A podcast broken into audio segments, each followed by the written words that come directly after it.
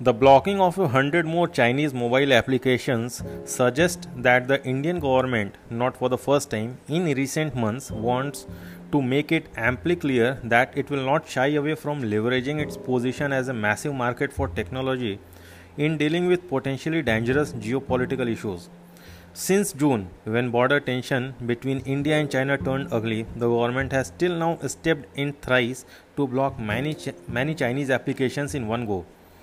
In the latest search decision on Wednesday, it blocked 118 apps, including the widely popular gaming app PUBG, as well as WeChat, Work, and Baidu, owing to these being prejudicial to sovereignty and integrity of India, defense of India, security of state, and public order. Over 200 Chinese apps, which were accessed by millions of Indian users, have been blocked in all till date. The decision has been taken based on several complaints a press release said of these apps stealing and surreptitiously transmitting users' data in an unauthorized manner to servers which have locations outside India. It could be argued that loss of access to the Indian market will sharply affect the ambitions of the internet giants emerging from China, but it remains to be seen if this tech side intervention is effective as a counter in a geopolitical fight. Also, how far can India go to keep Chinese players who are well entrenched in the global tech supply chain of the Indian market without prejudicing its own growth?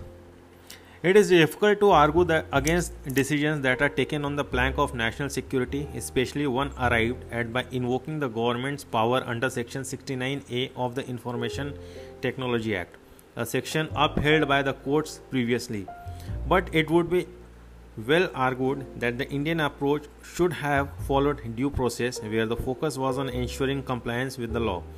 Instead, the Indian response to complaints has been to straightaway block these apps in masse. Meanwhile, millions of Indians who were engaging with these platforms, some gainfully have to scramble for alternatives. To add to this, the data protection law, a dire need in this age, is not yet here. All this does not bode well for a country which with aspirations of global leadership of tech and its industry which thrives on global networks and rules. Ironically, China, which for years has unleashed widespread censorship of information and kept apps from outside of its internet, has found a rare chance to take the moral high ground. It has criticized India's move, accusing it of abusing the concept of national security. The last thing India needs is to be compared with China as far as its internet regulation goes. It certainly needs a more considered approach to tech regulation.